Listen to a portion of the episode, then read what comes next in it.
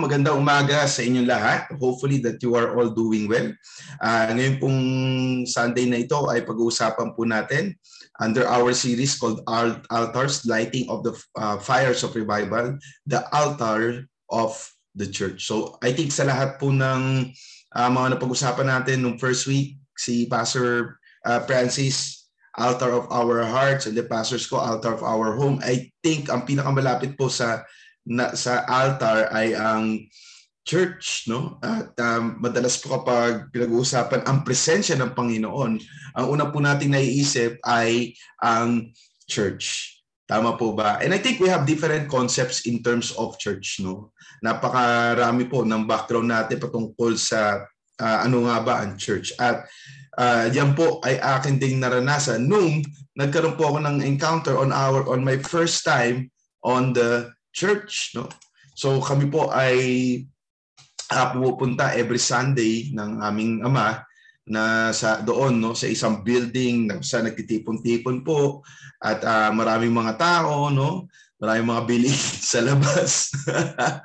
Yung mga bagay na yon at uh, ako po first time kong na-encounter yon ng bata ako. Kaya naman yun yung konsepto. O pinakanalakihan ko na na, uh, na definition ng church. Pero hindi lamang po pala yon ang church. Meron pa po mas malalim na ibig sabihin ang church. No? At ang, um, ang church po, ang, nung tayo po ay nakainkwento sa Panginoon, actually, hindi po siya yung pagkakaintindi ng karamihan. Building, may mga gawain, may mga tao, kundi ito ay tumutukoy sa isang isang word no na ma, sabihin natin medyo medyo malayo talaga in terms dun sa ating konsepto ng simbahan. So ano 'yun? Ito po yung word na ecclesia. Yan po ginagamit sa New Testament sa tuwing binabanggit po ang salitang church at ang ecclesia ay nangangahulugang grupo ng mga taong pinili. In short, ang focus po ng church ay hindi building, lugar o gawain. Ito po ay tumutukoy sa mga tao.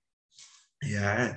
So kapag po nagsama-sama ang mga taong ito, o mga piniling mga taong ito, sila po ay church. At may kita po natin yung, yung definition nito sa unang Korinto chapter 1 verse 2. Sabi po doon ni Pablo, sumusulat ako sa iglesia ng Diyos na nasa Korinto na mga itinalaga kay Kristo Jesus. So yung term po dyan na iglesia, yan po ay ecclesia. Ayan. And uh, on the English translation, translation it is the church. At kung mapapansin po natin dito, merong nilagay si Pablo no, na, na mga terms na ginamit niya kung paano natin madedefine, madedefine ang church. At sabi niyan, tinalaga kay Kristo Jesus, tinawag ng mga banal, kasama ang lahat ng nasa bawat dako, tumatawag sa pangalan ni Hesu Kristo. So, yun. Surprise, no? Hindi po yun, hindi po uh, church ay tumutukoy sa building o activity. Ito po ay tumutukoy sa mga tao. And speaking of mga tao o konsepto original ng church, ito po ay nagsimula unang-una pa lang doon sa nais ng Panginoon, intention ng Panginoon na kanyang binigay sa Mateo chapter 16 verse 18. Sabi po doon, at sinasabi ko rin sa iyo, ikaw ay Pedro. Sa ibabaw ng botong ito ay itatayo ko ang aking iglesia. So it's it has been the plan, it has been the intention of our Lord Jesus Christ para itayo ang kanyang iglesia. Pero ito pong particular na verse na ito ay madalas pong uh, uh, hindi no nagkakaroon ng kalinawan in terms po ng uh, meaning no? Kasi sabi po diyan parang si Pedro daw po nagsimula ng church sa kanya daw po yung yung nakalagay nakahawak yung mga susi ganyan so on so forth. Na napakarami na pong bagay na uh, wala naman po doon sa sinasabi ng salita ng Panginoon na naidagdag dahil sa uh, hindi natin kaagad na unawaan kung anong nga ba sinasabi dito ng Panginoon. Ang sinasabi po ng Panginoon dito is actually a wordplay dahil po ang salitang Pedro or Cephas ay tumutukoy sa bato at meron siya ulit na ginamit na bato na doon niya itatayo ang kanyang iglesia. Ang tanong, yung Pedro ba at yung batong at uh, yung batong ginamit ay same? Pag, pag pinag-aralan po natin yon hindi po pala. Why? Because yung unang Pedro po o yung unang ginamit na salitang bato na tumutukoy kay Pedro ay Petros. At yung ikalawa naman po na ginagam na salita na bato, yung kanina pinakita ko po sa inyo, ay tumutukoy sa salitang Petra. So ang Petro po ay small stones, ang Petra po ay found foundation. So hindi po tumutukoy o hindi po nag nagsisync no? Itong uh, definition na si Pedro daw po yung ano no so ano yung foundation? Ang question doon ano yung foundation na sinasabi dito? Ang foundation na sinasabi dito ay yung diniklara ni Pedro noong uh, doon sa Matthew chapter 16 verse 16 sabi po doon sumagot si, si, uh, si Simon Pedro ikaw ang Mesiyas ang anak ng Diyos na buhay. So ito ito po ang sinutukoy na foundation no? Magiging foundation ng church. Hindi po si Pedro no? Kundi ito itong pananampalataya ito itong testimonya nito na sinabi ni Pedro. Ano po yun? Na ikaw Jesus ang Mesiyas ang anak ng Diyos na buhay. So in short ang mga ang, ang church po ay grupo ng mga tao no? Na pinili okay hindi po pinili pinili at naniniwala na si Jesus ang Mesiyas, ang anak ng Diyos na buhay. Kasi yun po yung naging pundasyon eh. No? Doon po itatayo ang iglesia. Anong pundasyon niya? Itong testimony of faith na ito. Na si Jesus ang anak ng Diyos at ang pinangakong Mesiyas. So in short, if we're going to have a definition of the church, ito po ang definition ng church. Ang church ay pagsasama-sama o samahan ng mga taong nananampalataya na si Jesus ang tagapagligtas ang anak ng Diyos na buhay. In short, these are all Jesus followers. Ayan. So I hope that that was very clear. No, pagdating po sa konsepto ng church, hindi po ito building, hindi po ito gawain, no, hindi lamang po ito uh, uh, ginagawa every Sunday, kundi tumutukoy po pala ito sa mga tao, grupo, nagsasama-sama or samahan no ng mga tao na naniniwala na si Jesus ang tagapagligtas ang anak ng Diyos. Eh pastor, bakit ang dami-dami mga churches, no? Parang ang dami-dami nila. Iba-iba ba yung mga religion, yung mga BCF, CCF, GCF, lahat ng may F, no? Lahat ng mga may C, no? Parang ang dami-dami. Yan, GCC kayo din, di ba? Ano ba yan? Ano, iba-iba bang religion yan? Alam po, yan po yung isa sa mga tinatawag na misconception pagdating po sa church. Akala po kasi nila, uh, dahil itong church na ito ay different from another church, different religion po yan, so on so forth ako po personally naiintindihan ko po yung pinagdadaanan ng mga tao. Syempre hindi pa po nila talaga na iintindihan no ang konsepto ng church.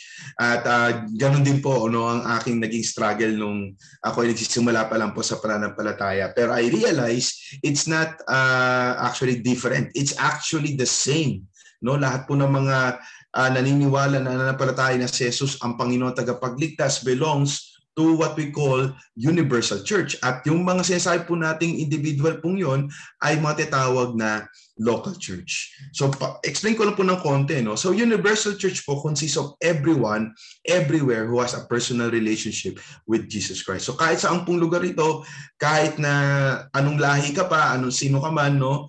Ikaw ay kung ikaw ay mayroong personal na relasyon sa Panginoong Heso Kristo at ikaw ay Jesus follower, you belong to what we call universal Christian Church. Mabasa po natin yung konsepto na to sa 1 Corinthians chapter 12 verse 13. Sabi po ni Pablo, ito ay sapagkat sa pamamagitan ng iisang espiritu, tayo rin nga lahat ay binautismohan sa iisang katawan. So referring to to the universal church kahit tayo ay Hudyo, Griego, Alipin o Malaya. So I think that's very clear from Paul stating na regardless of your race or your place or kung nasaan ka man of course, uh, ikaw ay dahil tayo ay uh, nabautismuhan sa iisang katawan at sa pamagitan ng iisang espiritu, we belong to that church. And that's what we call universal Christian church. Pero kasi kapag universal Christian church, paano yun, di ba? Parang nasa Amerika pa ba ako, nasa sa ba ako, UK, ganyan. So yung yung konsepto na dapat meron pa rin mga grupo na malalapit no sa iyo na tutulong sa iyo para sa pan, uh, para sa iyong paglagong pananampalataya. Yun naman po yung konsepto ng local church. So ang local church po, meron siyang localized ministry. Pag sabi localized ministry, yung uh, malapit sa lugar no o malapit sa puso mo. And we're scattered throughout a certain area. So yan po ang tinatawag nating local church. At yung concept naman po ng local church, may kita naman po natin yan sa Galatia chapter, or sabi po yan sa Galatia chapter 1 verse 1 to 2. Sabi po doon sa uh, dulo, Ande, basahin ko na rin, no? Ako si Pablo ay isang apostol, hindi nagmula sa tao, ni sa pamagitan ng tao. That was very powerful, no? That's very powerful. Ako ay apostol sa pamagitan ng Yeso Kristo at sa pamagitan ng Diyos Ama na nagbangon sa Kanya mula sa mga patay. Kasama ang lahat ng mga kapatid na naririto, sumusulat ako sa mga iglesia sa Galacia. So, in short, um, meron pong mga iglesia no sa probinsya ng Galacia. And actually, kapag nagbinasa niyo po ang New Testament, uh, makapansin niyo po doon, meron pong Epeso, Corinto, yung po ay tumutukoy sa mga lugar kung saan nagtitipon-tipon, dumag, uh, nagdadako ang mga taong nananampalataya sa Panginoong Yeso Kristo. And this is the concept of local church. They belong, okay, Galacia, Epeso, Corinto, no, and other church, Filipos, they belong to Universal Christian Church, but they have ministries no on their own areas. Ang tawag naman na po natin doon ay local church. So, uh, to simplify, a Baptist church, Lutheran church, April church is not the church as in the universal church. No, It is a local church, a local body of believers.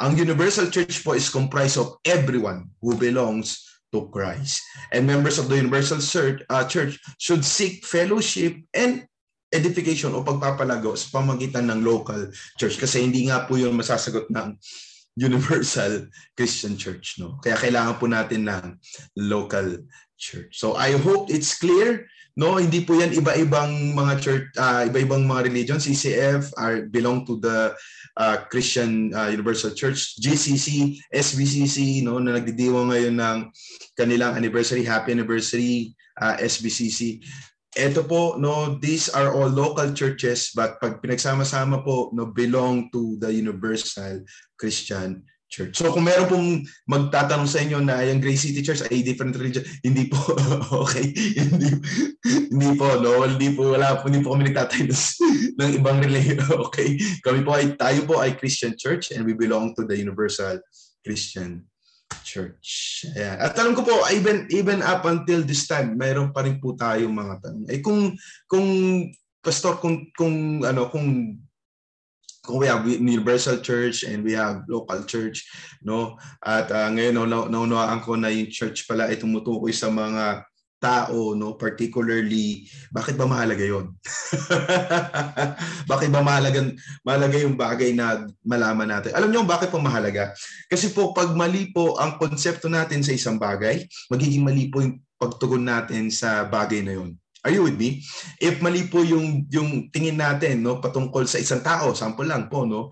Akala po natin siya ay uh, masungit sa umpisa-umpisa pa lang, ang magiging tugon po natin sa tuwing tayo ahayap sa kanya, eh, hindi maganda kasi ang tingin natin sa kanya masungit. So short, kailangan po tama yung pananaw, tama yung konsepto natin patungkol sa church at sa iba pong mga bagay na sa ganun magiging tama din po ang tugon natin patungkol sa bagay na yon. At ang as we note this, as we take note of this, the way we understand the church results in how we respond about the church, the way we understand the church results in how we respond about the church. Kung ano po ang tingin natin sa church at ang pagkakaintindi natin kung ano ang church, ganito po no, yung magiging tugon natin. Kaya yung iba kapag church po, no, ito po tumutukoy lamang pag Sunday. Pero naunawaan po natin kanina na hindi po Sunday lang ang church. Ang church po ay mga tao, mga tina- Di ba you see you see it will be different? The level of commitment will also be different. Kasi po hindi po ito tungkol lang sa gawain, tungkol po ito sa tao. Paano po natin matutulungan ang mga tao? And speaking of tao, meron pong in, uh, in-emphasis si Pablo sa Roma na tao, no, na minister na isang po siyang uh, uh, kamanggagawa sa Panginoon at uh, meron po siyang sinabi o dinipain po siya ni Pablo at doon po natin makikita yung tinatawag nating mga bagay patungkol sa ano nga ba ang ang church at how we can respond to the church. At ito po sa pamagitan ng ministeryo at buhay ni PB o ni Feve. Yan. I'm not sure kung kilala po niya. Kilala niyo po siya. At uh, ito po ay mabasa natin sa Roma chapter 16 verse 1 to 2. Sabi po doon, pinagtatagubilin ko sa inyo si Phoebe na ating kapatid na isang tagapaglingkod ng iglesia na nasa Sensrea. So, sumusulat siya sa mga taga-Roma, mga iglesia sa Roma, at uh, si Phoebe po ay nasa local church ng Sensria. Okay? I hope na yan, medyo naiintindihan na po natin. And on verse 2, iniiling ko na tanggapin ninyo siya sa Panginoon gaya ng nararapat sa mga banal. Hinihiling ko na tulungan ninyo siya sa anumang bagay na kakailangan niya sapagkat siya ay naging malaking tulong sa maraming tao at gayon din sa akin. So on this particular uh, welcome no letter for PB mula kay Paul na nakasulat sa Roma chapter 16. Makikita po natin mga iilan no tatlo actually tatlong konsepto at pananaw katotohanan tungkol sa church. All right. So three concepts or three fundamental truth about the church. At kung gusto po natin malaman 'yan, pray po tayo. Let's pray. Panginoon, maraming salamat po sa pagkakataon to that we can gather and we can learn Lord that uh, your presence is ever near Panginoon sa iyong church. And we are praying, Lord, hindi lamang po ma-shake ang aming mga buhay, kundi ma-shake ang mga kasinungalingan na pinaniniwalaan namin dati ng iyong katotohanan at ma-embrace namin ng iyong katotohanan at mailagak namin ang aming buhay para sa katotohanan Panginoon, wala nang iba. Tulungan po kami maunawaan ng iyong salita. Puspusin mo kami, Panginoon, ng iyong banal na spirito. Sa iyo kami magpakailanman sa pangalan ni Jesus. Amen at amen. So here's maybe, illustration lang po yan, hindi po yan exact picture. And we can learn three fundamental truth about church regarding dun sa kaninang mensahe ni Pablo uh, patungkol kay Phoebe. So number one po is this, the church is, a, is designed to be a family. Ayan, the church is designed to be a family. Sabi po sa Roman chapter 16, verse 1, pinagtatagubuling, pinagtatagubilin ko sa inyo si Phoebe na ating kapatid. All right, that's actually sister sa English po no. So in short, this is not um kapitbahay, no? Dahil sabihin ni Pablo na ating kapitbahay o ating malapit sa buhay, something like that. Pero pinalalim pa po ni Pablo kung ano ang pagtingin at dapat pagtingin natin sa church. Hindi lamang po ito grupo ng mga tao nagsasama-sama. Ito po ay grupo ng mga tao na kung saan they belong to a family. Ayan. The church is designed to be a family. Yan. I am your brother. We, uh, we have our sisters no in faith. At uh, tayo po ay belong sa tinatawag nating pamilya ng Diyos. If we're going to also have that concept consistent po ang Biblia no na pagdating sa church ay uh, tumutukoy po ito sa pamilya. At uh, sabi po sa Hebreo chapter 12 verse 11, sapagkat siya na napaging banal, nagpapaging banal at mga pinaging banal niya tumutukoy kay tumutukoy sa Panginoong Hesus ay kabilang sa iisang sambayan. Kaya ito ang dahilan na kung tawagin niya silang mga kapatid ay hindi siya na hihiya. Ano po ang kalagaan? Uh, kapag po pamilya no ang church, it will be a different commitment. Amen po ba? It will be a different commitment. I uh, I have I have my brothers, I have my sisters. Iba po kapag kapag sila ay may tinanong, may bagay na ginawa, uh, may meron po silang nais uh, na i-check, no? O kaya may problema po sila. Iba po yung approach eh. Uh, kapag kaibigan po, ganito yung approach. Kapag uh, kaklase, gato rin ang approach. Pero pag kapatid, tama po ba? Naintindihan niyo po ba ako? So in short, Paul is saying that ang ang ang ang iglesia po or ang church ay hindi po kaibigan lamang. Hindi po kaklase o kasama sa ministry o kamanggagawa, no? Hindi mo hindi lang yung crush, crush mo talaga, no? Pero kapatid. In short, kapamilya. No? At uh, kung kapamilya, and then there must be something more than uh, you know, attending sa every Sunday. At ang pagiging pagiging kapamilya ay hindi po naihinto kapag Sunday magkapamilya tayo and after Sunday ay hindi na po tayo magkakapamilya. I think we have to uh, really check the definition of that in terms of no our our church dahil po mas malalim no ang pagtingin ng church o ang pagtingin ng uh, ng Biblia tungkol sa church. Ayan. It is a design, it is designed to be a family. Yeah. So, ako po nakaranas, naranasan niyo na po ba to? Yan, no? picture po ng, ano, ng, ng aming mga team woman. Yan. No, nung New Year po yan. Naranasan niyo na po ba na mawalan ng mawalan mawalan ng kapamilya no? Ah hindi hindi po ako tumutukoy doon sa ano lang ah, yung uh, pagkamatay ng somebody from the family. Alam ko kung masakit po yon pero kasi po nung bata po kami yan si Sheila si Cheche madalas po kasi kapag naglumalabas kami sa ano ay pupunta po kaming mall at uh, may mga tendency po silang nawawala na liligaw no? Uh, hindi po ako meron pong isang isang pagligaw talaga na almost half of half day naghahanap si na mama at si papa kay Cheche no? Pero nahanap naman praise God nahanap naman ayan naman po siya no? Uh, ang nabutan ko po may nabutan po ako isang instance kay kay Sheila kay even pala kay Cheche no? Na wala po sila and it gives me fear. It gives me uh, worry no doon sa nung panahon na yon eh, kasi kapatid ko sila eh. Hello? What I'm saying here hindi po makokontento ang isang kapatid na ahayaan na lamang niya na yung ibang ibang kasama sa pananampalataya on the concept of the church ay bigla na lang mawawala o bigla na lang magkakagulo ang buhay. Kasi kapatid mo yan eh.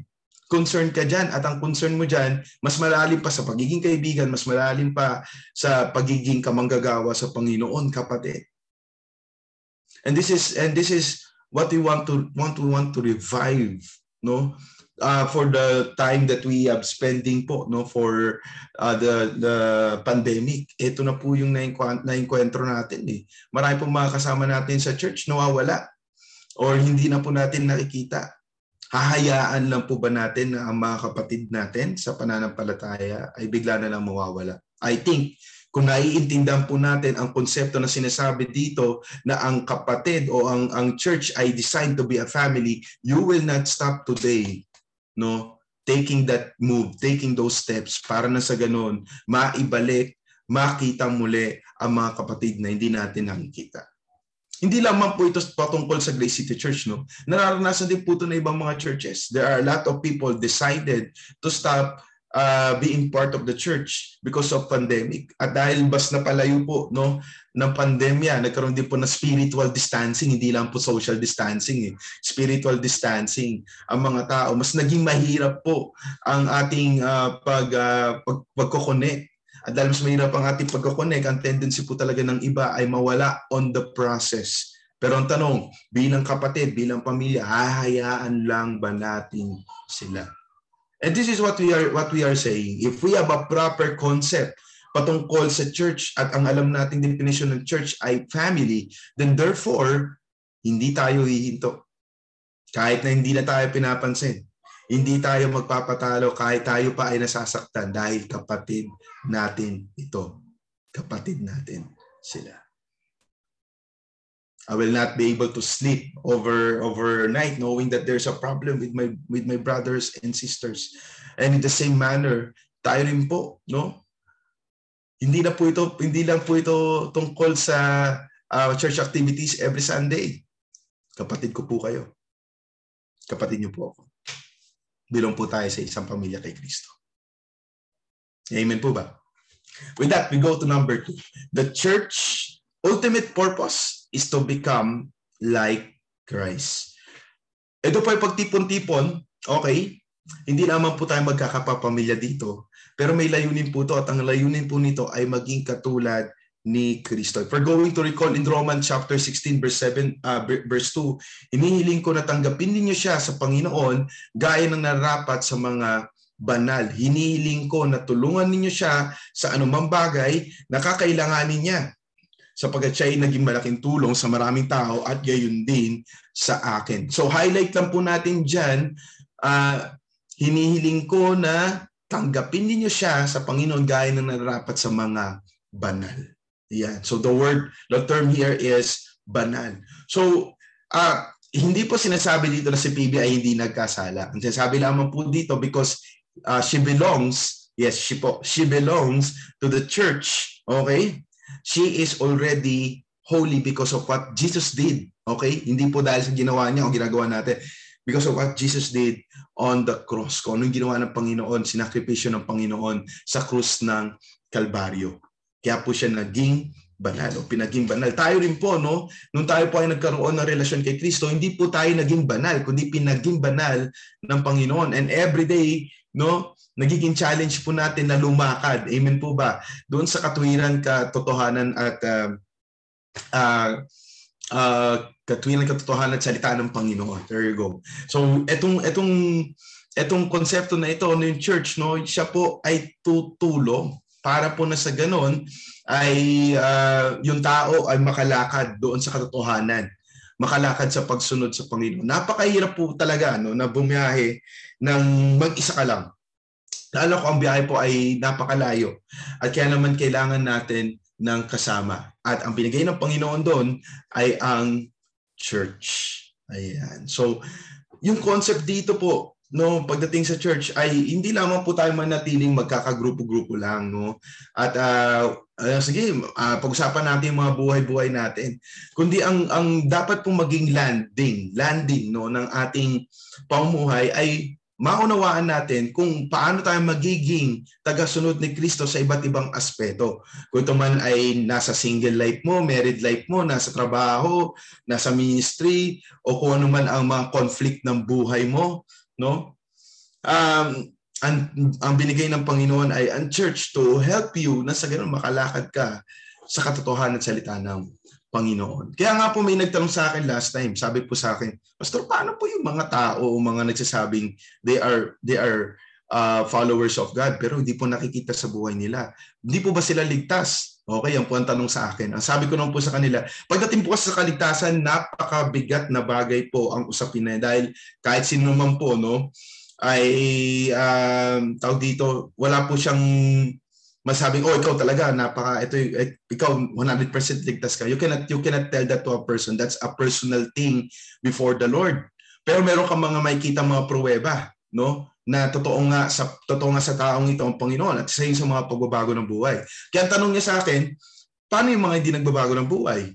Pero niya sabi nila they are Christians. Possible yes number one hindi talaga sila Christians okay hindi sa taga talaga sila tagasunod ni Kristo o kaya naman pangalawa wala pong kasama sa journey, kaya po hindi makasunod sa Panginoon. And that's why we need each and every one. Hello. Ito yung maganda dito eh. Binabouch po ni Pablo na si uh, ah, PV ay kasama sa pananampalataya at dapat siyang i-welcome no ang ng katulad sa mga kapatiran sa iba.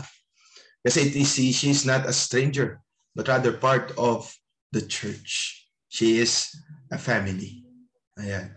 At speaking of that, I know for sure um, there are a lot of things no na nakaangkla pagdating po sa sa pagiging katulad ni Kristo. At isa at isa sa mga bagay o concept ng pagiging katulad ni Kristo is because the church is the bride of Christ.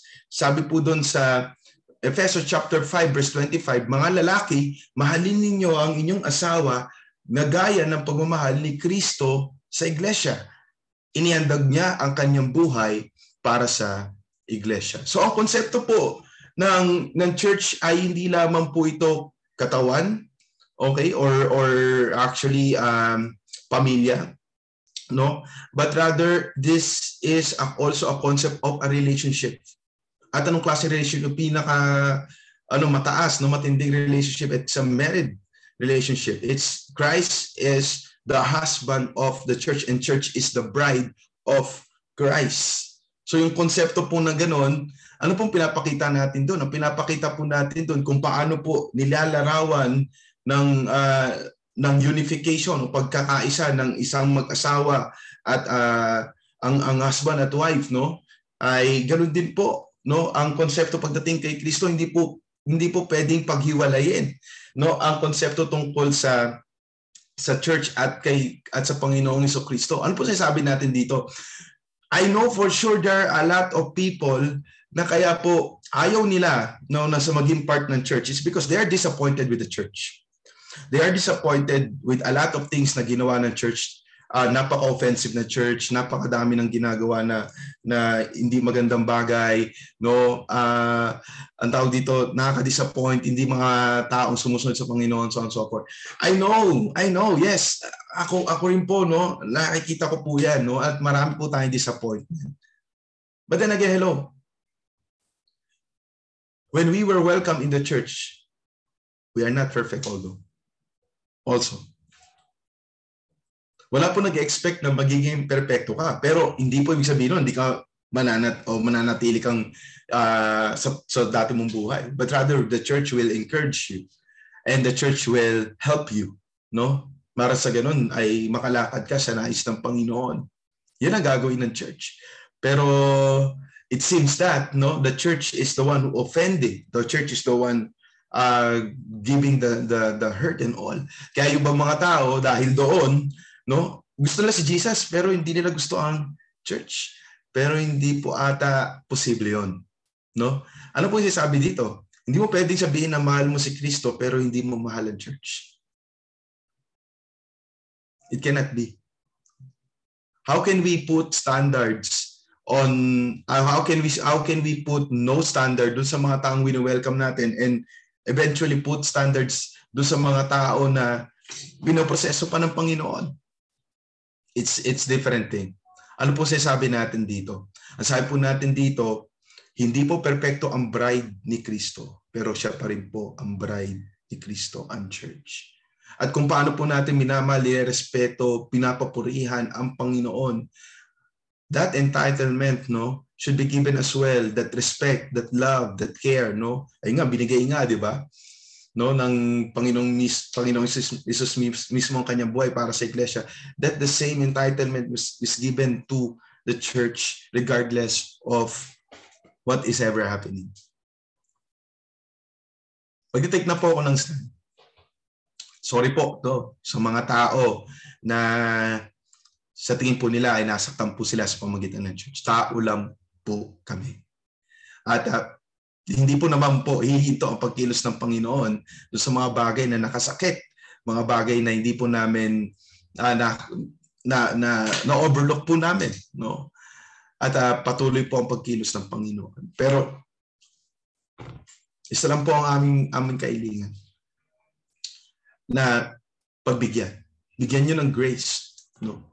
ang bawat isa at makita natin na ito talaga ang design ng Panginoon. Ang mahalin ang ang bawat isa ayon sa pagmamahal na binigay niya.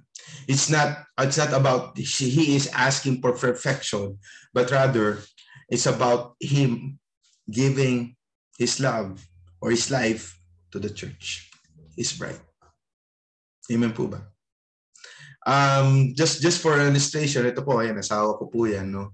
At yung asawa ko po ay uh, wala pa po ako na, na, no, na, na-enkwentro na nagsabi po sa akin na uh, alam mo Glenn, uh, ang bless-bless ng asawa mo, no? Wala pa po, no? Laging ganito po ang biro sa akin, ang bless mo naman, no? Yung asawa mo, ganda naman. Asawa mo, ganito, ganyan, eh.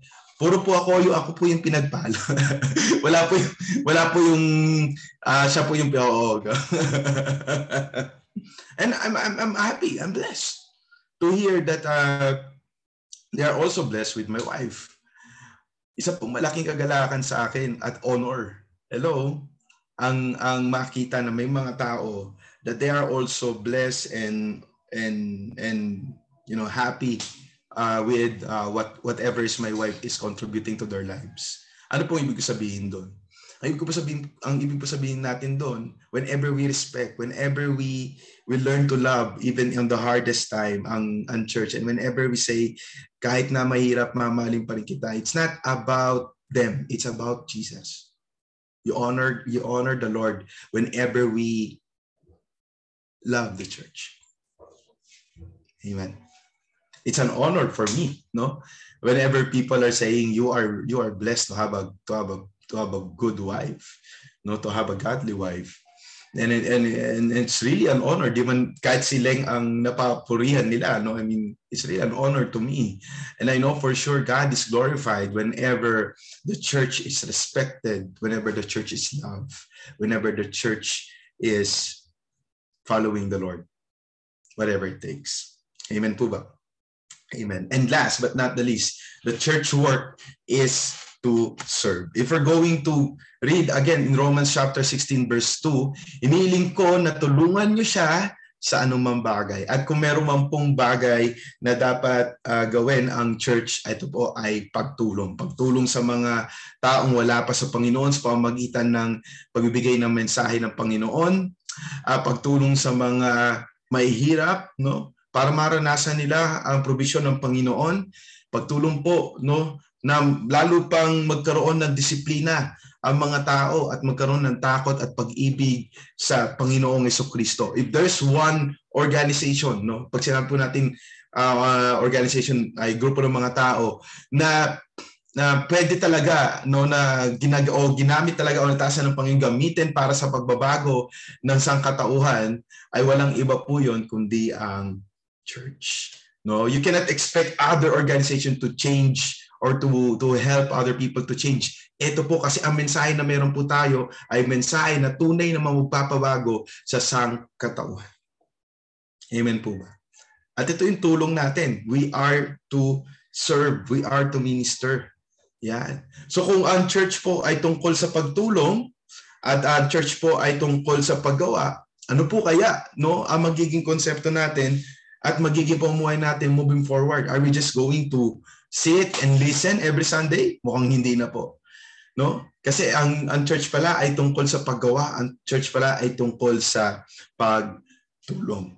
And if we're going to read that, sabi nga sa Mateo chapter 20, 28, ito sample ng Panginoon sapagkat maging ang anak ng tao ay naparito hindi upang paglingkuran, kundi upang maglingkod at ialay ang kanyang buhay sa ikatutubos ng marami. Even our Lord Jesus Christ, you know, uh, the intention of the Lord is not to be served, but to serve. Yan. And so, if our uh, groom, no, ang Panginoong Yeso Kristo is to serve, then we are, the church is to serve or to minister. And speaking of serve, yan, pakilala ko lamang po no ang ating mga uh, Grace City Church ministers for for this year. At uh, kung di niyo po alam, tayo po ay nasa tema ng Sibol 2022. Yan. So ang Sibol po ay tumutukoy sa New Spring no sa pagbabagong uh, panimula, sabihin na natin gano'n.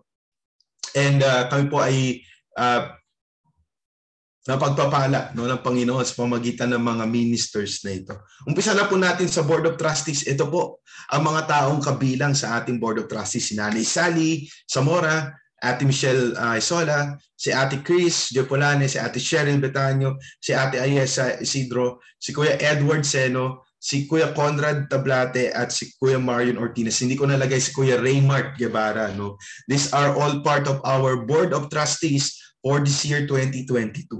And uh, ano po bang ginagawa ng board? Ang ginagawa po ng board ay tumutulong po no na ma-discern ang nais ng Panginoon patungkol sa ating church decision-wise kasama po ng pastoral team uh, na kung ano po mga bagay na dapat tahakin ng church sa mga susunod na panahon, mga araw at ang mga buwan, particularly itong pong taon na ito. Uh, other than that po, we created or we established another group of leaders called uh, lead ministry. At ang lead ministry naman po, ito naman po ay grupo ng mga taong mangangalaga doon sa ating mga kasama sa church. No? These are all our grace group leaders. And uh, eventually, we are praying that uh, some of our lead ministers, especially sa mga lalaki po, ay uh, maging pastor no, ng Grace City Church sa susunod ng mga taon. At kasama po sa ating mga lead ministers ay itong mga mga taong to, si Nanay Sally, si Ate Chris, si Ate Lale, at si Ate Ayesa. At para man po sa mga lalaki, we have uh, Kuya John Paul, uh, Kuya Jasper, Pastor Francis, and Pastor Isko. These are all the servants of the Lord under lead ministers. At uh, sa pamamagitan po nito, matutulungan po natin ang ating mga grace group. Yan, grace group po no, ang focus natin dito at uh, mapalago natin ang, sa Panginoon ang bawat isa ngayong taon na ito. Other than that po, of course, meron po kami tinatawag o meron po tayo tinatawag na ministry heads. At itong mga ministry heads po ito, sila po yung account, main accountability person or leader ng mga ministries na meron tayo sa Grace City Church. At sa ministry heads po, ito po, si Nanay Sally po for BOT Chairman Emeritus, si Ate Ayesa for Finance, si Kuya John Paul po for Equipping, si Kuya Jasper po for Youth Ministry or Light Life, si Kuya Marion po for General, si Kuya Edward po sa Admin, si Ate Michelle po for Grace City Worship, si Kuya Lando po for G-Prod Ministry, si Ate Kim for G-Kids Ministry, si Ate Mecca for Consolidation Ministry, at si Kuya Raymart for City Life or uh, Young Pro Ministry natin. So these are all of our leaders on the ministries na meron tayo uh, for Grace City Church. And hopefully there are more leaders no and more ministries na madedevelop sa pamagitan ng Grace City Church. And for pastoral team, ito po naman um, bumubuo, bumubuo sa pastoral team. Makakasama po natin sa kapastoral. Si Pastor Isko po ay naka uh, uh, ngayon naka-assign po para sa ating mga Grace Group at equipping. At uh, nakita na po natin yung effort na yon doon sa ating Grace Group booklet. No? So mas marami pa po tayong abangan. For, for Pastor Francis, we have the life stages, yan, heading the couples ministry. Okay? Uh, pero hindi lang pong couples, couples ministry. No? Po life stages includes G-Kids po, uh, Light Life natin, and even yung ating Young Pro o yung ating City Life.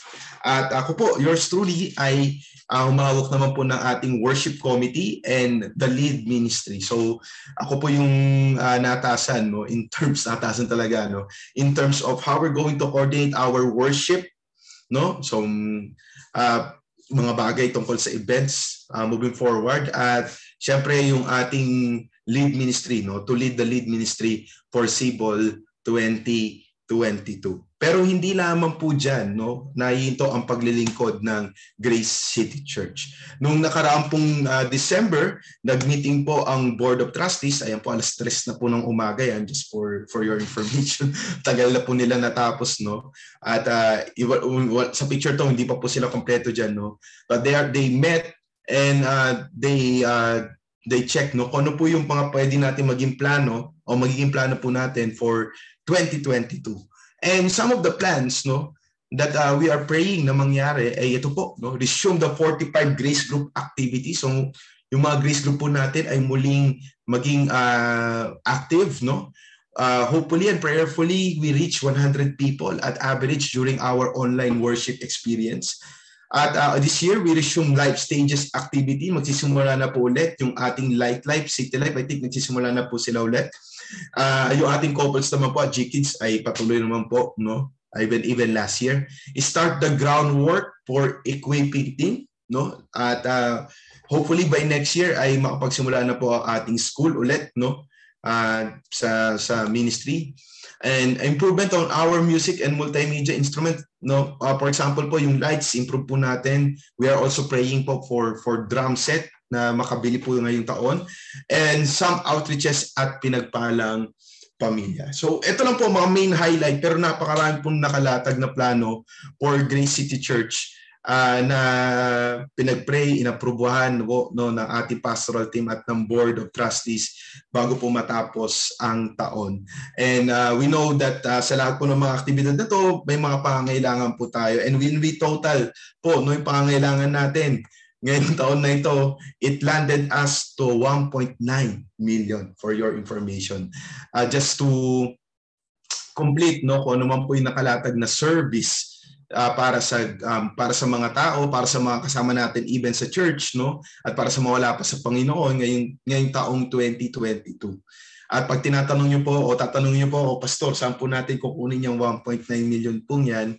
Um, alam niyo po ito na po masasabi ko hindi pa po tayo nagbibilang ng mga nakaraang taon pero tapat pa rin po ang Panginoon. How much more that we know what we need to pray for. So there are things po na pinagpaplanuhan po ngayon ng ating leadership in terms of how we're going to achieve that. But first and foremost po, inaanyayahan po namin kayo sa unang move at ito po yung prayer and fasting. January 24 to 29, And ito po, kinabukasan, no, sama po tayo doon. Paano po natin matutugunan yon? Hindi po tayo tutugon doon. We start on kneeling, asking, praying to God. Lord, gamitin mo po ang Grace City Church to minister and serve to more people. So we are inviting you. Kung di pa po kayo nakakapag-register, please mag-register na po kayo. And when we speak of uh, service, this is us. Church is designed to serve. We are to serve. So three fundamental truth about church. Number one, the church is designed to be family. Ayan. So I pray that uh, through this, we will be able to level up our commitment to each other. Hindi lang po sila kamanggagawa, hindi lamang po sila kaibigan, sila po ay kapatid. Number two, the church ultimate purpose is to become like Christ. Hindi po tayo mag-Bible study group, no? Uh, para lang ay uh, magkaroon ng mapag-usapan, no? Pag-usapan ng buhay natin, kundi igit sa lahat, para po maging katulad ni Kristo. So the bottom line, the question is, are we becoming more and more like Christ? And lastly po, the church work is to serve. Nakita niyo naman po ang plano natin. Um, yung po ay mga general ano po um, details pa ng plano po natin for uh, Grace City Church 2022 ang ang panalangin po namin no kung na kung loloobin ng Panginoon let it happen let it be provided makasama po namin kayo sa gawain na ito. At ang church po ay hindi lamang naihinto tuwing Sunday. This is a life. This is our life. We belong to a family. Sabay-sabay tayong maging katulad ni Kristo at sabay-sabay tayong paglingkuran ang Panginoon sa pamagitan ng paglilingkod sa iba. Again, the way we understand the church results in how we respond about the church. Question ko po, pagkatapos niyo po itong malaman lahat, ano po?